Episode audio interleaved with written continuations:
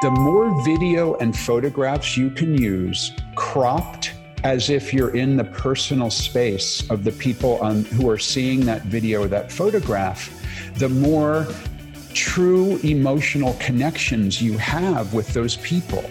And so, what that means is crop that image as if you're four feet away. You know, Adam, it's interesting. We, you know, how many Instagram posts have, have you created or overseen or have we talked about on this show? And and something simple like just zoom in, right? You're like, yeah, that that does make a lot of sense. And David Meerman Scott, the legendary David legendary. Scott, drops some science on this episode of Social Pros. Science. I mean, mirror, you know, neurological mirrors and and and this type of science. There are so many great things, and I think this is one of those nuggets where you can kind of reverse engineer something and go, hey, I wonder why this works. Why does it work when we are within this four feet, which is a concept that David talks about uh, on this show, and why that feels more intimate and why it seems to work in social media. The analogs between kind of his 20 feet versus four feet, you know, that's been around since, uh, you know, the, the, the caveman and cavewoman years works in social as well. David's new book uh, actually comes out next week as we drop this podcast. It's called Fanocracy. recommend it to all Social Pros listeners. we go through a lot of the highlights of the book in this show. You're going to really want to listen closely to this episode because there's a lot of gold in here.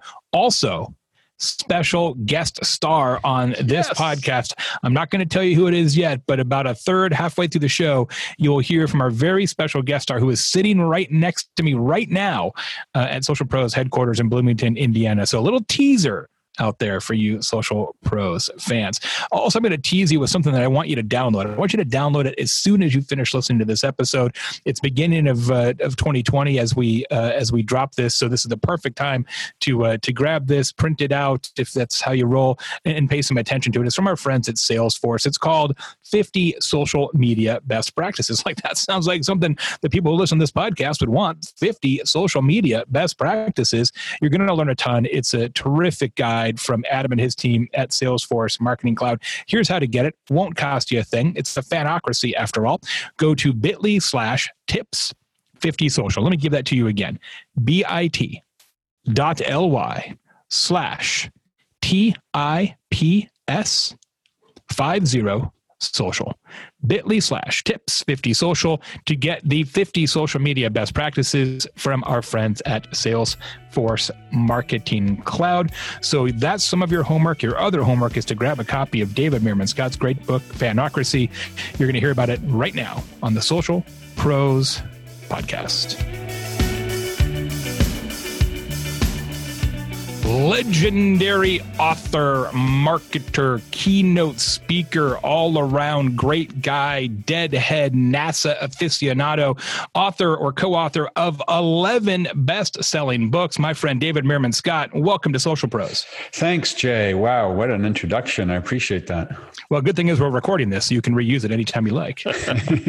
I'm gonna make I'm gonna make it my uh, my my inbound um, um, when people call me. That's what they're gonna hear. nice. I could yeah, I, like I could set up as your voicemail. I love yeah, that. Yeah, that's exactly right. Uh, David, you have a, a, new book that comes out as we uh, as we drop this episode next week, next Tuesday, I think, uh, with uh, our friends at Penguin Portfolio called Fanocracy, and it is terrific. Social Pros listeners, uh, I have read each and every page of this book, as has my pal uh, Adam Brown, and it is a barn burner. If you listen to this show, this is one of those books that we recommend to you from time to time that you absolutely must purchase and read.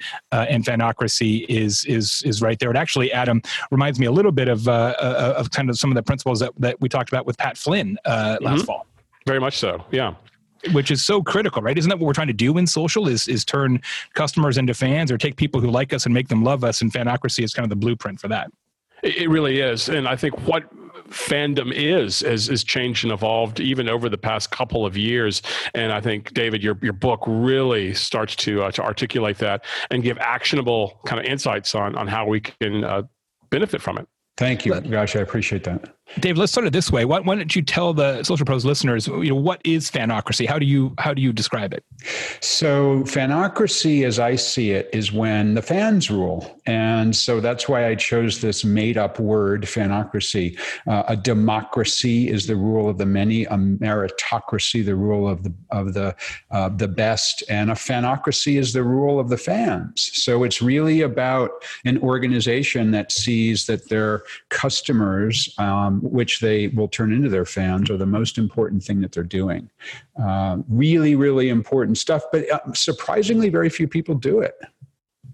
Yeah, isn't that isn't that the case, right? Like I think this is this is one of those principles like like word of mouth marketing where you're like, yeah, I know that to be true. I know it would be good for my business to put the customers first. Like people don't argue that point intellectually yet in word and in deed, they they don't actually follow through on it. Why? No, why no, they that? don't. Why is very, it, is it very rare? Too expensive? Too hard? I think that so many people do what they think they should do. Um, you know, you see that, you, and you you've talked about this many times. You know, people think they should spend a lot of money on advertising, whether it's television or radio, magazines, whatever. Um, that's what they should do because that's what people tell them they should do. Even though social might be a better way to reach people, uh, and people think, oh, you know, I've got to do what other people do rather than build fans. Um, and one of my favorite examples of that is early in the, in this book is Hagerty Insurance.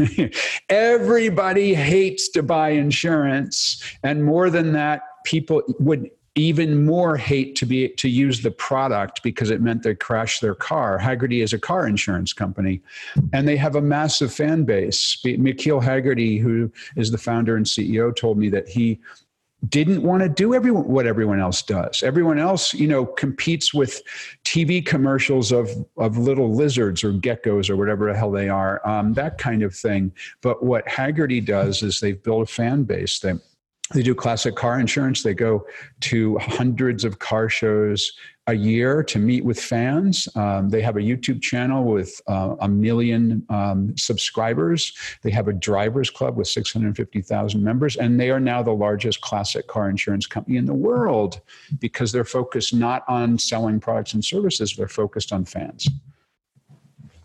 Insurance fans, Adam Brown. That, that's almost like mortuary fans. That is that is a that is a difficult a difficult thing to accomplish, but it is totally doable if you just lean into the fanocracy. And that's why I love this example because people say to us, "Oh, but I'm a." you know, fill in the blank, B2B company, enterprise software company, dentist, doctor, lawyer. I can't build fans. Well, a product category every single person on the planet hates has millions of fans. It seems to me, though, David, as you kind of articulate what uh, Hagerty does well, it seems like marketing and advertising and PR from the 60s and 70s. Are we are we going back in terms of strategy or are we going back in terms of tactics or is it picking and choosing the best parts of what really worked in the past and adding some kind of future sizzle to make it effective in 2020? I think what it is, um, if I were to boil down this book into one sentence, five years of research into one sentence, is that it's a true human connection. And yeah, I, am not sure that we've that people have focused on that over the last couple decades. Um, you know, we had we had sort of what Seth Godin calls the the television industrial complex with TV ads. That was not a human connection. Um, social had a promise of human connection, but a lot of people are not doing it in a human way. Um, and I think getting back to human connection is really powerful. Um, uh, as you know, I co wrote Fanocracy with my 26 year old daughter. When we first started the research, she was 21. And the reason it started is because we started to geek out about what we're a fan of. I am a massive live music fan, 780 live shows in my life since I was 15 years old. Uh, I still go all the time. Last couple weeks, I've gone to a couple of shows. And my daughter, and, and 75 of those are Grateful Dead concerts. And my daughter, Reiko, huge into Harry Potter, um, seen, seen every movie multiple times, read every book multiple times, went to Orlando to the Wizarding World of Harry Potter several times. Went to the UK to go to the studio where they film um, the movies. And she wrote a 90,000 word alternative ending to the Harry Potter series where Draco Malfoy is a spy for the Order of the Phoenix. Put it on a fan fiction site. It's been downloaded thousands of times and commented on hundreds of times. She's deep into Harry Potter. And what we both realized is that what our fandoms are is actually a connection to like-minded people who do the same thing. You know, I'm I'm uh, when I go to Grateful Dead concerts or when I go to just live, any kind of live music conference uh, con- uh, concerts, I'm with my tribe. I'm with people who I know. We speak the same lingo. Um, you know, and particularly my buddy Brian Halligan, who's the CEO of HubSpot. He and I wrote a book called Marketing Lessons from the Grateful Dead together, and and that fandom we have for live music and especially the Grateful Dead is among the most powerful connections that we humans have with people who like the same thing. So we've my my daughter Reiko and I realized that if we can figure out how companies can tap that power, that it becomes an incredibly powerful tool of business growth. And that's why we and, and and that's why we we didn't scratch the surface. We dug in deep. That's why it took five years to research and write.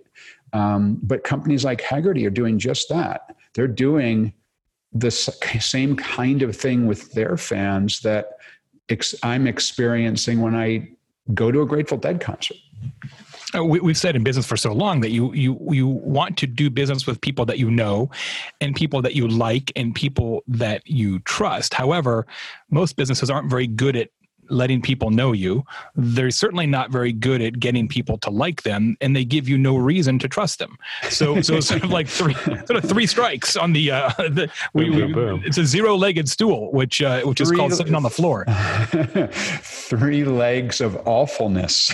yeah, yeah, and and you know it's actually so simple. You know, it's just such a simple concept. And Re- Reiko um, was a perfect co-author because of obviously different generation. She's my daughter, obviously different gender, being a woman.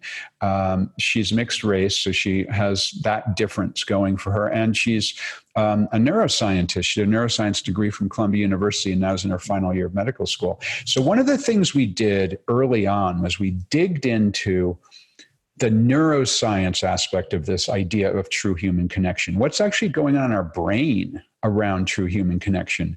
And um, and we dug in deep, spoke with neuroscientists, and really wanted to figure this out. And it turns out there's a neuroscientist named Edward T. Hall who identified four levels of proximity. The furthest level is called public space, further than 20 feet. So when you see somebody in your public space further than 20 feet, you know they're there, but you don't really worry about them. Your ancient brain doesn't kick in. Once they get within about 20 feet and that social space, our brains kick in and say, oh my gosh, is this a potential enemy or is this somebody I can trust? And then inside of four feet is called personal space. That's where the most powerful human connections happen. And it's hardwired into our brains because we need to know is this somebody who's um, potentially an enemy and I have to to put in my fight or flight mode? Or is this somebody who i can know and trust? Someone at a grateful dead concert and we're part of the same tribe. Um, and and this idea of proximity is something that explains um, why um, when you get into a crowded elevator you feel nervous. And it explains why when you're at a cocktail party with people that you like and trust that you feel wonderful. Uh, of course the liquor helps. Um, but um, what this means for companies is can you actually make a point of getting in phys- close physical proximity with your customers? Can you maybe create a, a conference to bring your customers together? Can you maybe um, figure out ways other ways that you can meet them in person? And some people say to me yeah david but you know this is the social pros podcast. You're talking about actual physical connections and you know we run virtual business or we have a global business. We can't get everybody together. So there's a another aspect of neuroscience we found called um, it's around mirror neurons. Mirror neurons are the part of our brains that fire when we see someone do something as if we're doing it ourselves. So I'm going to demonstrate now. Those of you who are listening will not see oh, this. Visual aid. Seeing this on vi- on video, my visual aids are a, a full blown a real lemon and, and, a slice of lemon. David Meerman Scott has brought citrus to this episode of the I Social have, Pros podcast, I have which was props. not part of the show notes. so if I take a bite of the lemon, my brain is firing and I could feel that on my tongue and my saliva starts to go, my eyes close, my mouth scrunched up. And what's happening is my brain is firing. But mirror neurons, what's happening is your brain is firing too. And I would guess that even if you were just listening and didn't see the prop, didn't see the lemon, your brain is firing. And I bet, Adam, your brain was firing is because you were seeing that lemon on the video stream here. In real time. No, you're exactly right. I mean, and that's, I think that is that, that human emotion of, I don't know if, if, if this is just me. I know my wife uh, does this too. When I, I cannot watch a movie where I see someone in an emotional pitfall and I know that they're not going to be successful successful. It crushes me. It hurts me.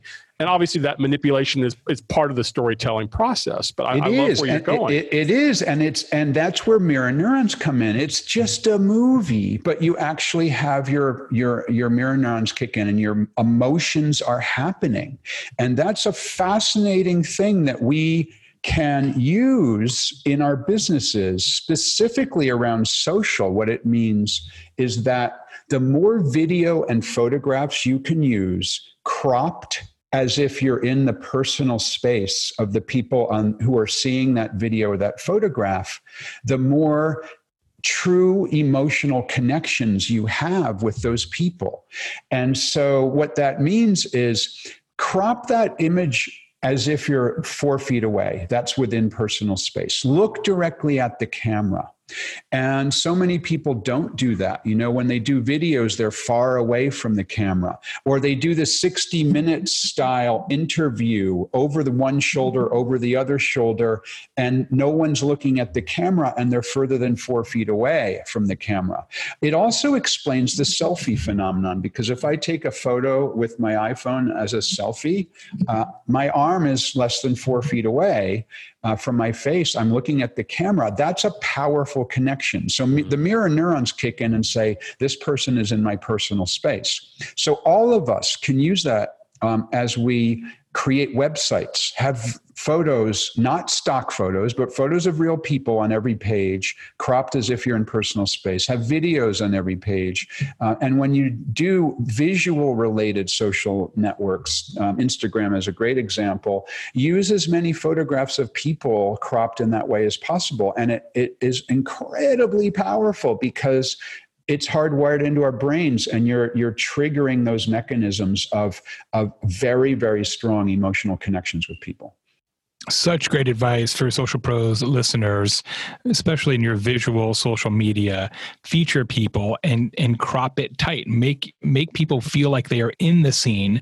Make them be part of the scene not an observer of the scene at a distance.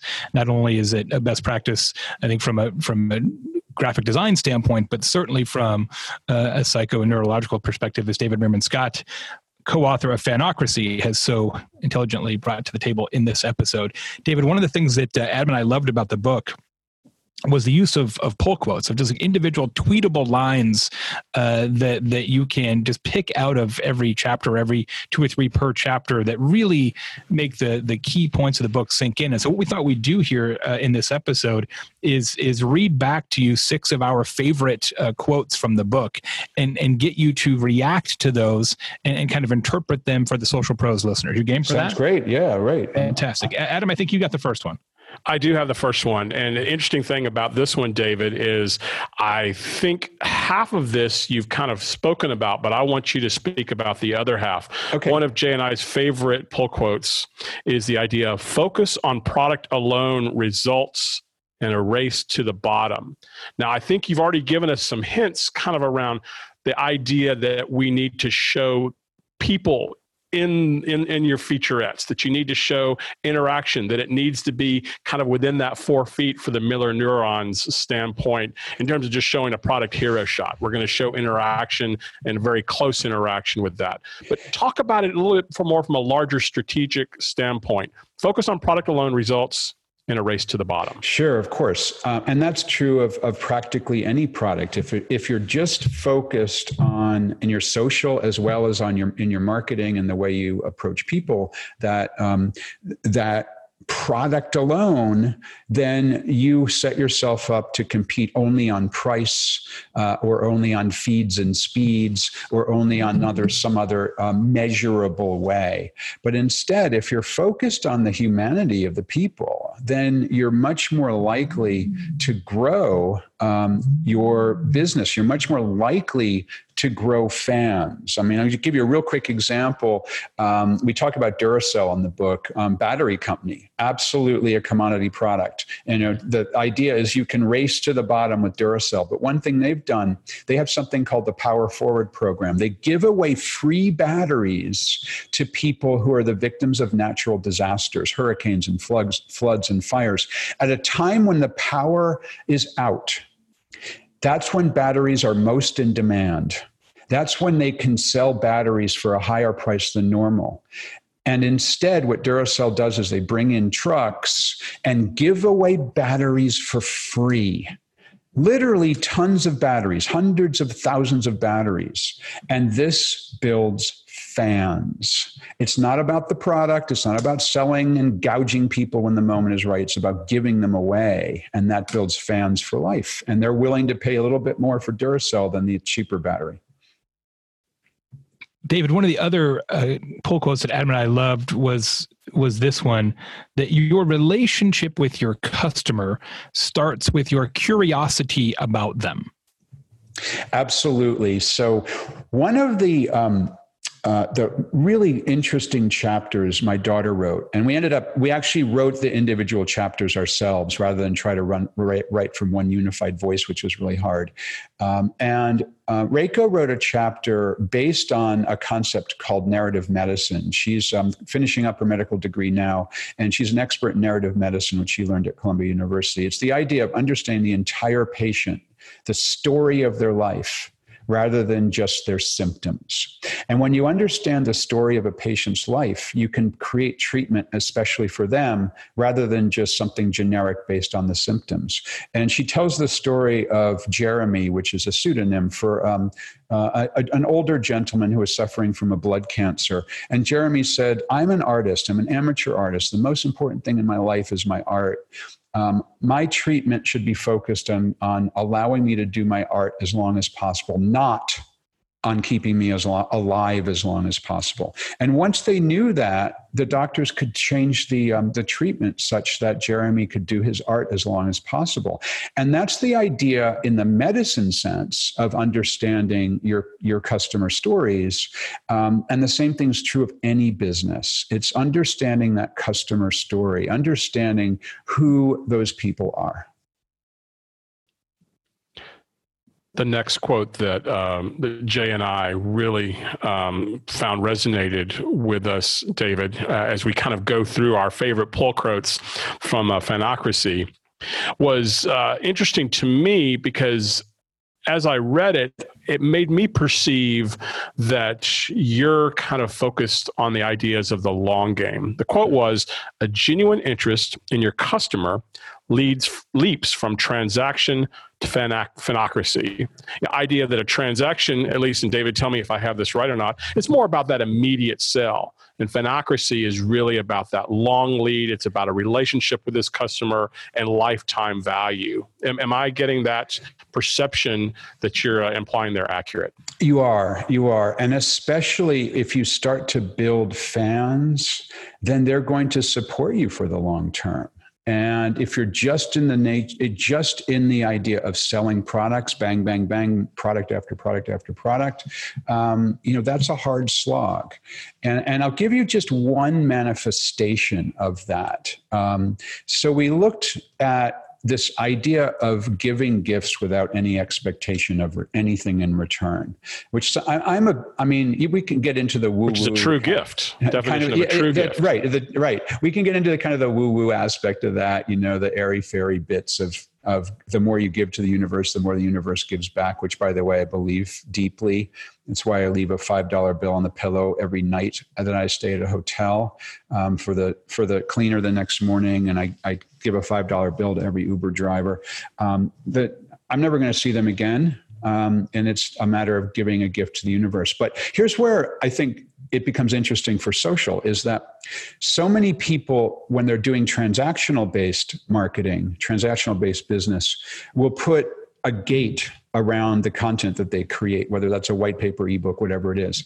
But if you give a gift without any any expectation of anything in return, give that white paper for free, that's much more likely to get people who become your fans and who at some point will make a decision themselves without having to get into your into your sales funnel that they might want to do business with you. And sure you can have an offer inside that free white paper. That's okay. But making that initial content for free is incredibly powerful. And that will build fans rather than just um, base your company on the transaction of taking the white papers, download, request, email, and then trying to sell to that person.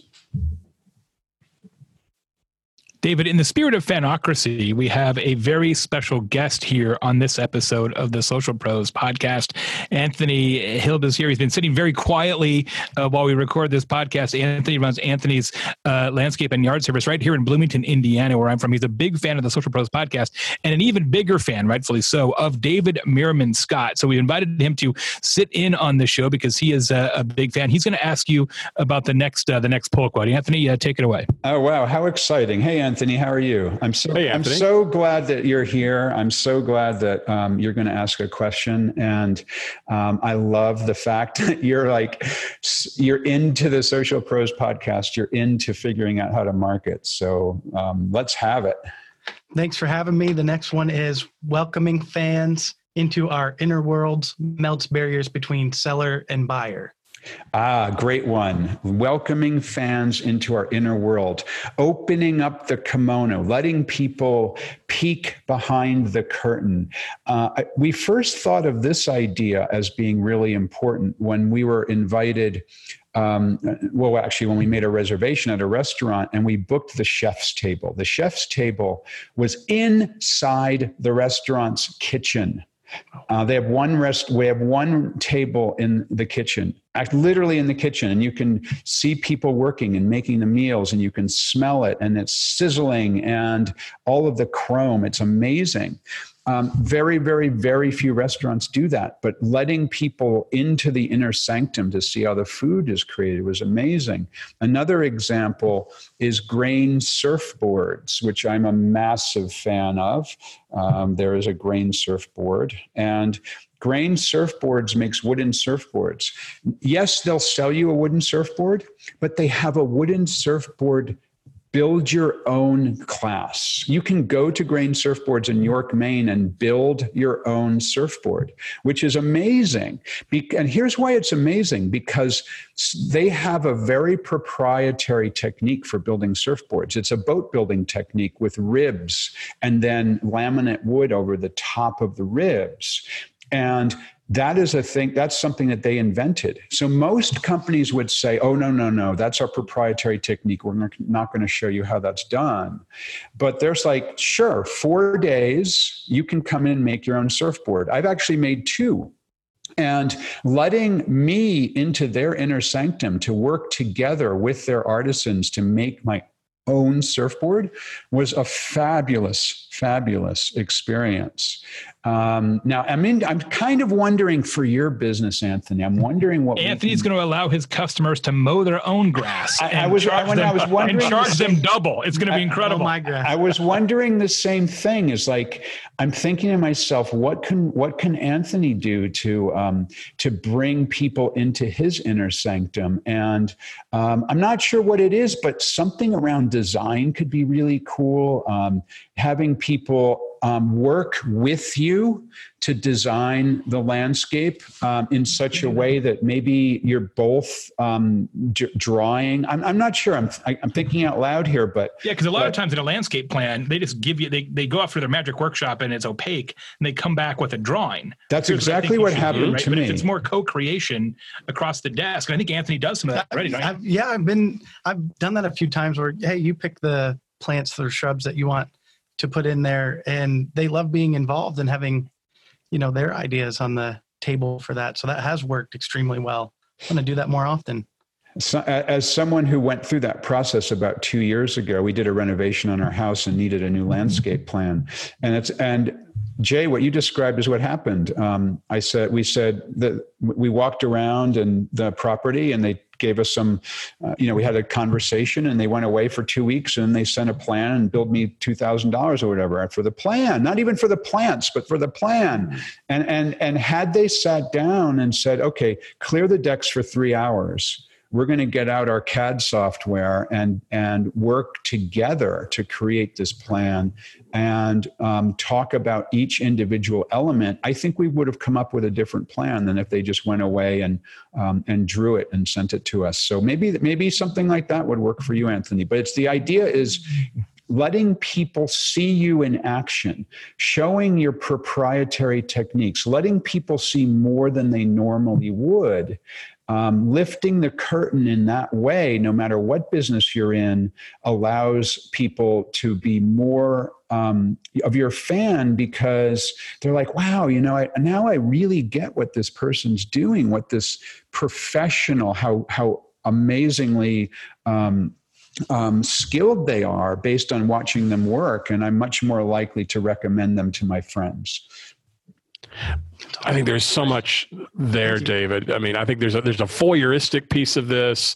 I think there is an educational piece. We all kind of want to get to know more from people who do whatever we're we're talking about professionally, and I think there's that sense of, of pride that comes from when you know that your fingerprint is is on it. And by having that level of participation that that, that you and anthony spoke about uh, really really resonates with me and i, I think i understand it. And, and, good good on both of you jay and adam for bringing anthony in because you're doing exactly what we're talking about. You're having a listener sit in as you're creating the podcast. How cool is that? I mean, talk about getting into the inner sanctum.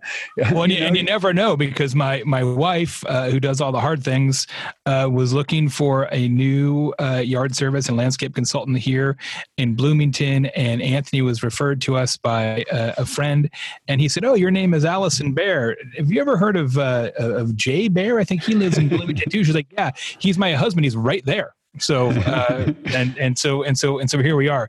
So um, Adam Brown is now replaced uh, by Anthony as co-host of the Social Pros podcast. Good night, everyone. Uh, yes, thank you. Great three years. Your, thank you for your years of service, Adam. Uh, we, we, appreciate it. That's fantastic. Nice. Adam, you got the next one. I, I, do. And I think this one segues perfectly into kind of what we were talking about there. I think a lot of this that we're talking about today is about how to get our, our, our customers and our prospective customers to get involved. But at the same time, getting our employees and our team members involved is is such a huge part. And whether we call these programs ambassador programs or evangelist programs, this next quote is is so strong for me. Authentic advocacy from inside your organization will inspire the enthusiasm, enjoyment, and passion that create a fanocracy. Yeah, absolutely. So, um, Reiko coined one of my favorite phrases in the entire book, and it's this passion is infectious. Passion is infectious. So, the idea is that when you have people who work for you who are passionate about what they do and also who are passionate about life, that it's much more likely to attract people to be fans of your organization. Um, you know, many many people sort of have their work life over here and their business life over here. I mean, and their personal life over here. You know, the work life goes on LinkedIn and the and the personal stuff goes on Facebook, and never will those two things meet. But what we've found is people who push put themselves out there and share what they're passionate about, and um, and, and, share that you know in my case gosh i love to go to live music. I love to surf. I'm not very good at it but i love it. Um, you know these things are things that i share and that that sort of shows the kind of person i am. Um, we spoke with dr john marashi. He's a dentist and he's got a fabulous instagram uh, 13,000 followers, I think. One of the reasons is because he loves to skateboard and have images of him skateboarding. And so he's the dentist who loves to skateboard. That's completely different than every other dentist whose Instagram has the before and after dirty teeth and clean teeth shots. And, um, and so he's, he's doing great. He's 30% growth this year from, from his Instagram alone. Um, and we had, we spoke with some CEOs about this idea of hiring passion. They all, almost all of them said they'd rather have someone who's passionate in their personal life than just has the qualifications on their resume. One person told us this is how they hire new employees. They go through the interview process. The most important question is this If you were in a room with 2,000 people, what could you confidently say you were the best at? And that gets people to open up about their personal life because as, as customers, we would much rather engage with somebody who's passionate about the stuff they do on their off time and that passion is infectious for the way they treat you as a, a in that particular business or with that particular company it's so true. Whatever you do in your personal life is typically infinitely more interesting than your business life, unless you're an astronaut or a lion tamer or, or, something else, right? And, uh, and and you know they say in, in, in, NBA circles, right, you can't teach height, and by the same token, that's awesome. You can't you can't train passion, right? You, you got to. Amber Naslund and I wrote about this in the Now Revolution a decade ago that that you have to hire for passion and train for skills because you can train any skill, but you can't train passion. And ultimately, I think the measure of a good company is are your employees your biggest fans? Like yes. if your employees aren't raving fans of the brand, like that tells you everything you need to know yes. uh, about that organization. Like the rest is just details. And if that's the case, you don't have a hiring problem you know you have a culture problem uh, and and i think people you have a problem at the top in that yeah. case because this yeah. the the culture and the passion come usually comes from the top the management team and and the more you build that the better and you can't fake it it has to be real you know you you look at um, um, Glassdoor ratings and see what people say about a company. You can't manufacture good Glassdoor ratings. That comes from the culture that's created at the top. It's funny you say that. We've actually been doing a lot more Glassdoor uh, consulting at Convince and Convert for brands who are trying to like, hey, how do we how do we get more reviews? How do we handle this? Like, you know, they, they're realizing that it's having a material impact on their actual recruitment strategy. It does. Right? And, and it does because you know, people care about it. Yeah, people have been laissez-faire about it for a really long time, mm-hmm. and at their at their own peril. Uh, at this point, it's pretty important.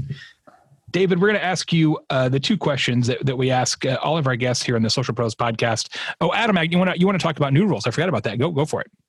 One last question for you, David, because this this brought me back. I mean, when we began to do show prep, and I realized that we were having you on this show. Uh, you wrote the new new new rules of marketing, uh, the new rules of marketing and PR in 2007, I believe. Is that yes. right? Uh, yep. I was I was writing it in 05 and 06. That was pre Twitter. Facebook was only for students, and it originally came out in 2007.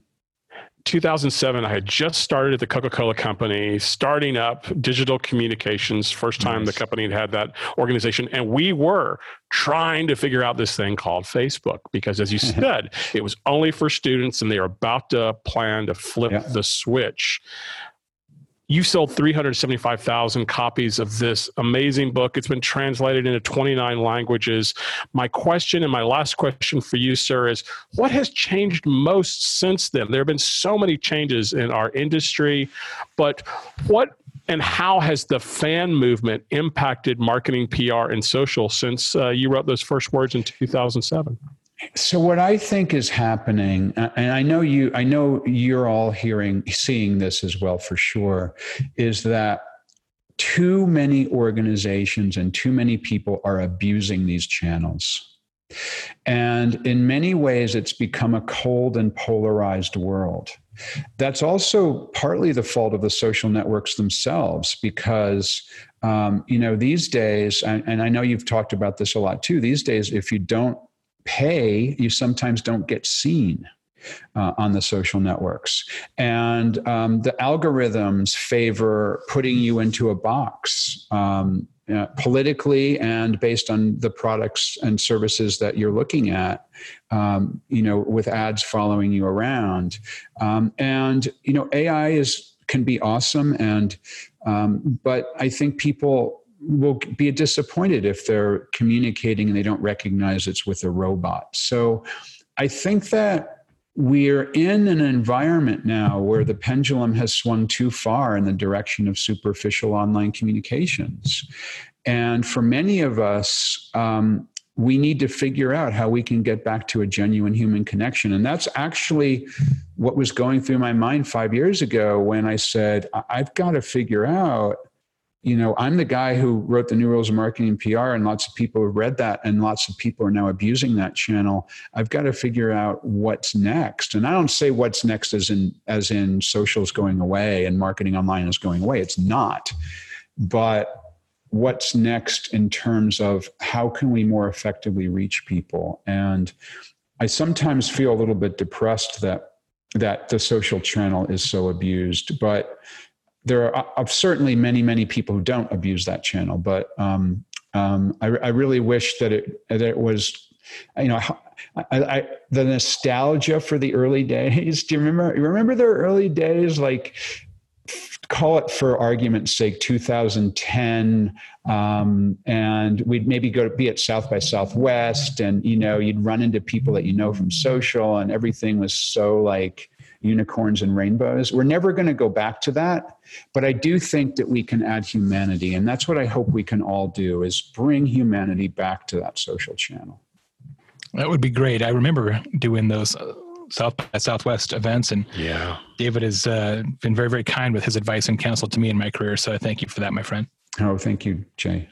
Yeah, well, and, and, to speak, you know, new rules and now people use it and they misuse it. You also wrote the incredible book Newsjacking, which people now misuse all the time. You're sort of the yes. Oppenheimer of digital marketing. I feel like you have uh, you have put great things into the world which have been uh, then used Abused. for malfeasance. I know, you know, sometimes it, it, I don't know, whatever. I get a little bit depressed about it, but the um, newsjacking um, just as a sidebar, is kind of cool because that word was named to the Oxford English Dictionary recently, which um, I'm incredibly honored by. Um, yeah, that so, is that is something. Yeah, you're like, yeah, you know, got sold a lot of books and done a lot of cool things, but when you coin a word that goes in the actual real deal dictionary, that's that's got to be like, you know, what that that's second line of the obituary, isn't it? I mean, it's, uh, it's yeah. got to be in the, it's got to be right there. That's a good I, one. I think that's a good one. I think that's yeah. a good one. Yeah, yeah. Fanocracy is next. Fanocracy yes. is next. I keep and, waiting and, for you. You know, you know, Adam. Adam, I I actually spent six months coming up with a title because I wanted to do the same thing. I wanted a word that I could own, but not own it in terms of trademarks. I didn't trademark it, but own it in the sense that I own the URL and the first person to write about it. I wrote the book about it, but a, a word that other people would use. And I don't know whether that's going to happen with Fanocracy, but I went down the same path that I did with newsjacking to try to have the same thing happen. And who knows whether it will, um, but um, geez, it worked well with newsjacking, so I wanted to try it again with Fanocracy. David, two questions as we wrap it up. Thanks again for your time, and and uh, Social Pros listeners, go grab yourself a copy of uh, of Fanocracy. I've given my preview copy uh, to Anthony, uh, who's going to uh, is going to read it after this episode concludes. He's holding it in his hands Excellent. now. Love it. You're in the studio. David, if you could give our listeners just one tip, people who are looking to become a social pro, what would you tell them? This is fun. Uh, it's fun to do this. And the more fun you have with it, I think the more successful you can be using these social tools. Yeah, it's interesting. We had an episode, uh, I don't know, maybe six weeks ago, Adam, uh, about self care uh, for mm-hmm. social mm-hmm. pros and people who do this for a living, and just how hard of a job this is. You're always on, you know, you're, you're dealing with uh, people who are unhappy with your brand from time to time. This is not an easy way to make a living, and perhaps harder than ever. But you're exactly right. Like we can't lose sight of the fact that this is at its core fun, or it should be. You know, it's not. It's not mine and coal. I, I, believe that to be absolutely true. You're you're connecting on a human level with people, and that's awesome. That that it goes back to our ancient um, brains. You know that we crave human interactions, and when you make it a human interaction, um, there's lots of really positive karma that comes back to you. If you just look at it as text on a screen and images on a computer, it's not. Uh, but if you if you think of it as every single one of those bits of text is a breathing human, that's powerful stuff. Well, and when you get those magic moments, right, where you do connect with a customer or a prospect in an authentic way, or you you give them some sort of assistance through social care, and, and you really connect with them and help them, it's like playing golf, right? Like I, I, I, at one point was okay, and now I haven't played forever. But the one thing I remember about playing golf is no matter how bad you play, it just takes one good shot to get you coming back, yeah, right? And, and yeah. I think and I think social media is the same way. Like I think social pros listeners know what I'm talking about, right? It can be a bad day at the office, but but that one Instagram post that somebody says, "Man, that really made me smile," that makes you want to come back tomorrow, and we got to not lose sight of that. It it ab- absolutely does, and then you know every once in a while we've all had the experience that something you toss out there all of a sudden gets a bazillion views, um, or shares, or or likes, or whatever the metric is, and and it's surprising, like what in the world is going on here, and you kind of analyze it and go, oh yeah, you know, it was a throwaway, but it was awesome. David Meerman Scott, co author of Fanocracy, our guest this week on the Social Pros podcast. Last question for you, and I can't wait to hear your answer to this because you're such an interesting person and so well traveled. If you could do a video call with any living person, who would it be and why? Miley Cyrus. because she. Not where I was headed. Not yes, what I was expecting. Awesome because here's what's really interesting about her. She grew up as a Disney star, um, and she um, has transformed herself multiple times. She's her own woman. Um, she's a fabulous singer, by the way. I, um, as you know, I'm a huge live music fan. I mentioned that at the top of the show. Um, and Miley Cyrus announced a club tour backed by the Flaming Lips a couple of years ago. And I tried to get all my friends to go with me. Nobody would go with me, so I went by myself. And it was a fabulous show. I was at the House of Blues in Boston. Um, you know, about 2,000 person venue. I was on the floor. I was probably 20 feet away from her. And it was amazing. And, um, and she's also absolutely freaking fabulous with social. Um, and so I, I absolutely admire someone like that who could, go, could have gone down any path, you know, could have um, retreated and not been public, could have gone down the substance abuse abuse path, but but she um, she really uh, I, I, admire her in so many ways, and I would love to get on a um, a video chat with her, or better yet, meet her in person. She reminds me a little bit of the postmodern Madonna in the way that she mm, yes uh, shapeshifts and, mm-hmm. and controls her own narrative. Yeah, yeah, exactly. Yeah, no, you uh, you you didn't expect me to pick uh, Miley Cyrus. No, we have the headline of the show. Uh, why David Meerman Scott has uh, eschewed the Grateful Dead and embraced Miley Cyrus. That will be uh, we're gonna we're gonna newsjack our own podcast. Uh, nice, David. Thanks so much for being here. Congratulations uh, on the fantastic book. Our best wishes to Reiko as well, folks. Make sure you get a copy of Fanocracy on behalf of Adam Brown from Salesforce. I'm Jay Baer from Convince and Convert with special special guest star, Anthony Hill from Anthony's Landscape and Yard Service in Bloomington, Indiana. This has been the Social Pros Podcast. David, I appreciate it. Thank you very much, Jay. Adam Anthony was awesome show. Thank you so much. Guys, we'll see you next week. Make sure you uh, tune in to the podcast. Tell your friends. We appreciate each and every one of you now. 400 and whatever number episodes this is. Uh, hopefully, we are doing what we can to build a fanocracy. See you next time.